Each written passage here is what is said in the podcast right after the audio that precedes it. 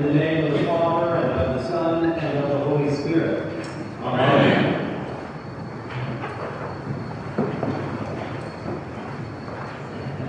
Well, as we approach this Sunday, which uh, is the annual parish meeting, I started to reflect on the essence of the church. Uh, the question, what is the church? And uh, this may be a reminder for some, this may be new to others, but today I hope to touch on three aspects of what is the church? What is the church? Well, many people think of the church as an organization, but it's not an organization. But we are organized. Others think of the church as an institution, uh, but it's not an institution, although over the years it has become institutionalized.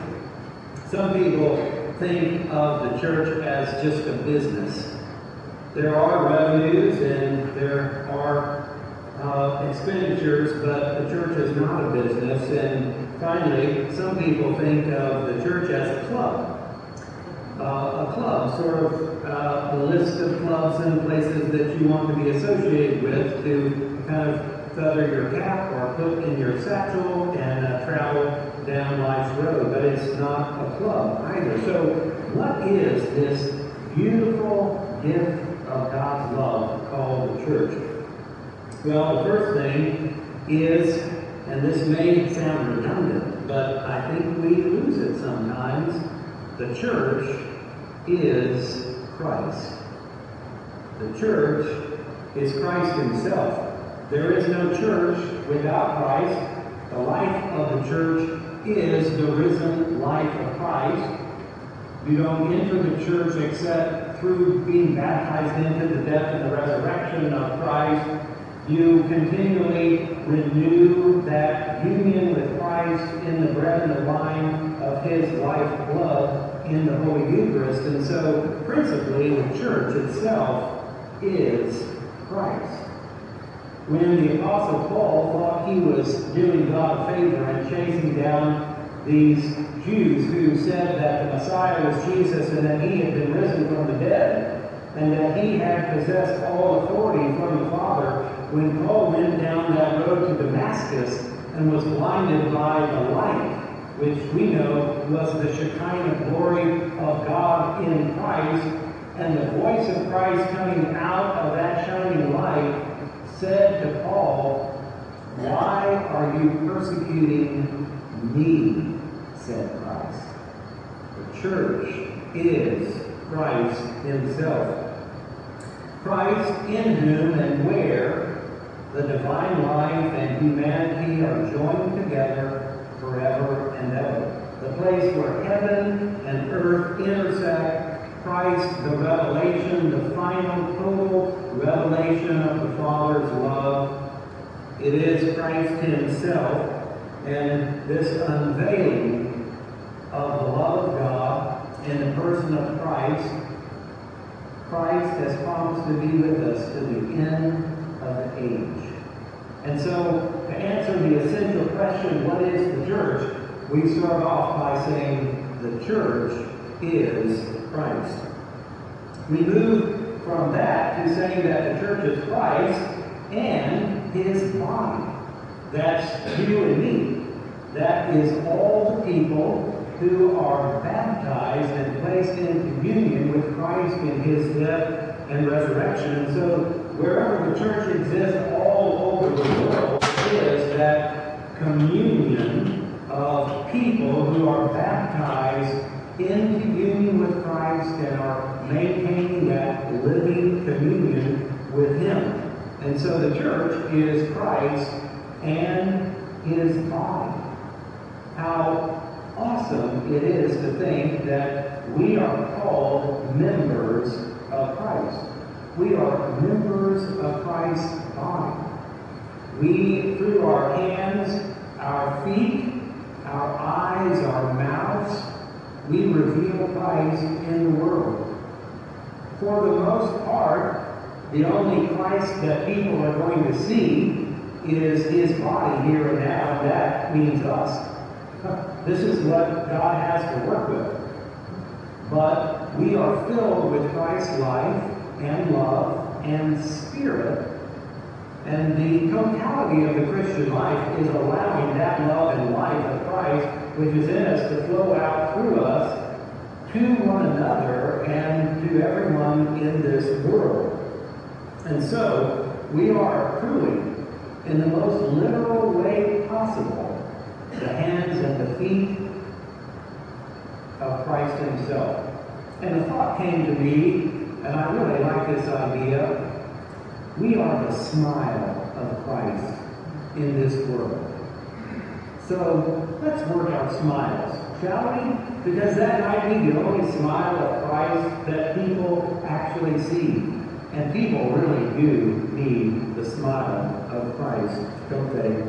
You know, there's a story uh, about uh, a church and a pastor. They went on a retreat, and uh, they were at this campsite, and there was a, a, big fire sort of in the middle of the campsite, and the church and the pastor were on one side, and it was late at night, and the pastor had come to the fire. No one else was there. But lo and behold, on the other side of the campsite, was a parishioner who had fallen away from the church, hadn't been there for years, had become dis- disillusioned and despondent, and he showed up at the fire. Now, don't you know that conversation was going to get interesting because they met each other at a fire in the middle of the night. Well, of course, they talked about how he had not been in church for a long time, and the pastor encouraged him to come back and that, that he was missed and he, he's missing out on all the fulfillment that you get from the church. And so they talked about it and then sort of a silence hit the conversation.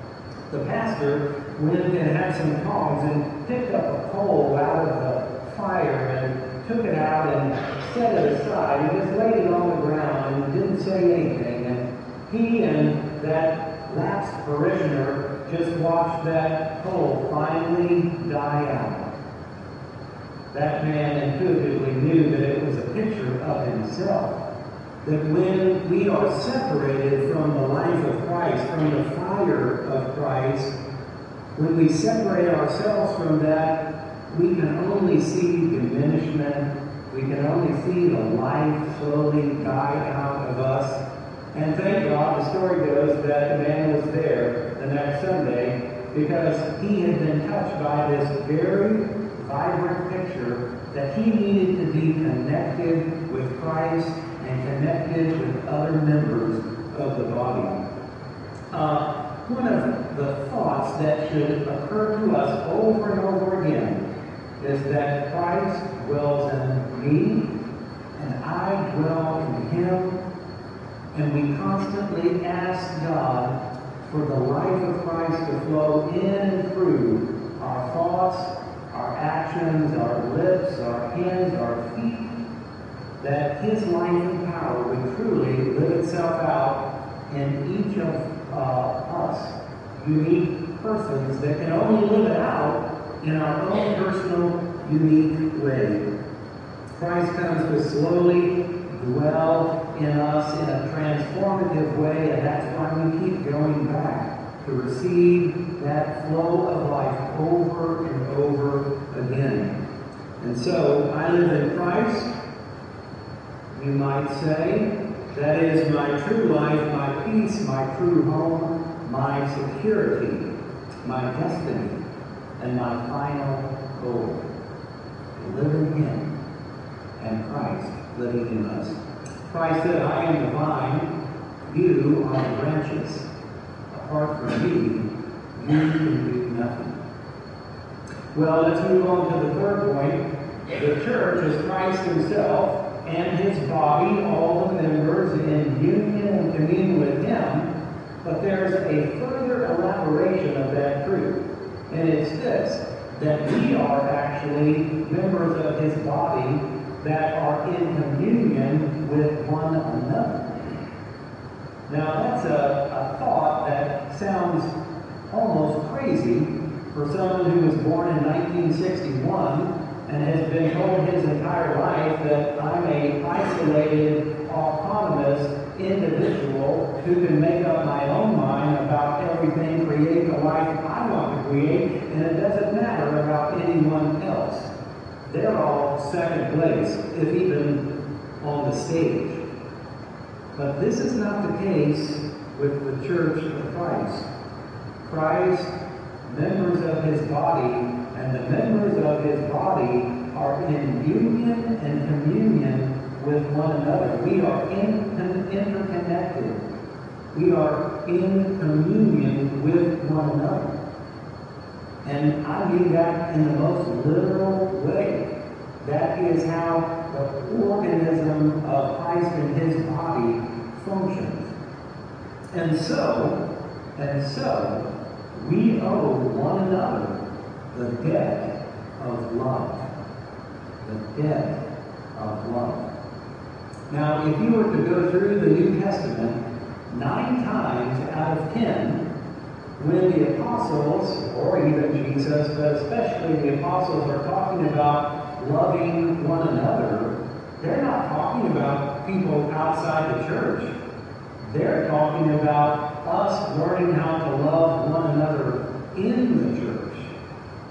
Because the church, as the body of Christ, is supposed to be living in and through the love and the life of Christ himself. So how could we not be uh, able to love one another? But that's the challenge. The challenge is as we know one another, we learn to love one another and accept one another. We bear each other's burdens. The apostles say, love one another, body of Christ, and you will fulfill the law of Christ. As we are filled with love for one another, we are a testimony of Christ's love to one another, but also to the outside world. And it's through the love of Christ that we go outside of these walls to help and to serve all the people that we can. And so that's how it works. It's a love and a communion and a fellowship of Christ's love. Well, this love is not based on political affinity or socio-economic status. Christ's love is not based on cultural backgrounds or used to manipulate or to control other people or to be successful in the world's terms. Christ's love is an end unto itself. It is not based on all the selfish games that human beings can play. Well, recently at, at a, uh, an event, I heard a parishioner describe their experience of St. Francis, and, and I, I didn't ask permission uh, use this story, so I'm not going to tell you who it is. Maybe later you can find out who it is, uh, but uh, the description was is that they had been transferred into town. Uh, that's always a challenging thing, and, and uh, sometimes, you know, you, you move regrettably. Uh, but as they went to a couple of churches, they weren't able to find the right fit. But when they came here, they found a warm and welcoming group of people. They found people that truly do love one another because St. Francis is really pretty good at that. Praise the Lord. And they found that as they opened up their lives to the life of Christ here, and got involved in different things and grew and learned that they found all of the fulfillment that they were looking for in Christ and His church and His people right here at St. Francis.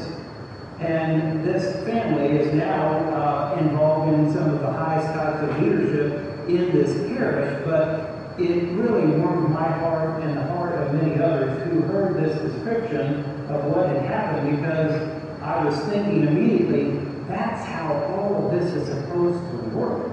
That's how Christ and his body and his life in the members of his body and the communion of the members of the church is supposed to work.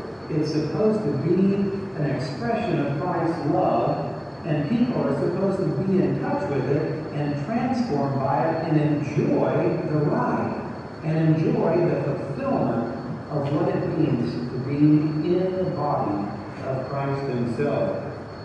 We also saw this displayed a couple of weeks ago when Toby Pickett had her funeral here uh, that was the 15-year-old girl that Father uh, uh, Elwood mentioned last week, who had a tragic accident and died. Her mother, for 22 years, uh, has taught our second grade.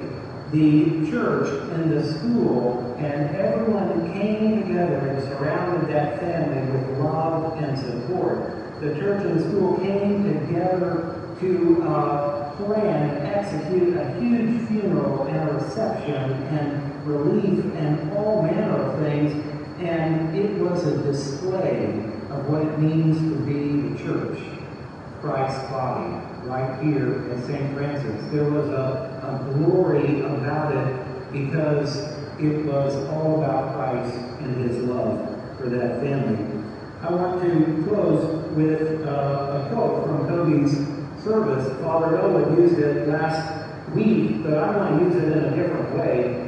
The quote on the service leaflet said this Live in such a way that those who know you but don't know God come to know God because they know you.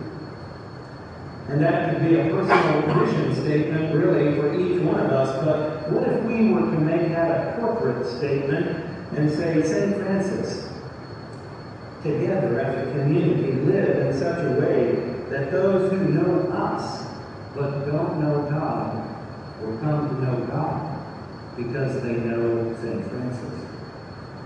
Doesn't that sound good? Doesn't that sound right about our being a part of this wonderful and beautiful gift of God's love called the church? It's surprising sometimes to know that people don't unwrap this beautiful gift called the church that God gives us, or that they put it on the shelf or control it in their priorities and keep it at bay. But everyone has freedom to do what they will. What we're called to do is to go even deeper, to continue to unwrap this beautiful gift of love called the church as we come to know God and Christ and love ourselves and one another more deeply. We can dig deeper even here at St. Francis. And I hope that the years to come are the enjoyment of going deeper and deeper into this wonderful and beautiful gift of God's love called the church. Amen.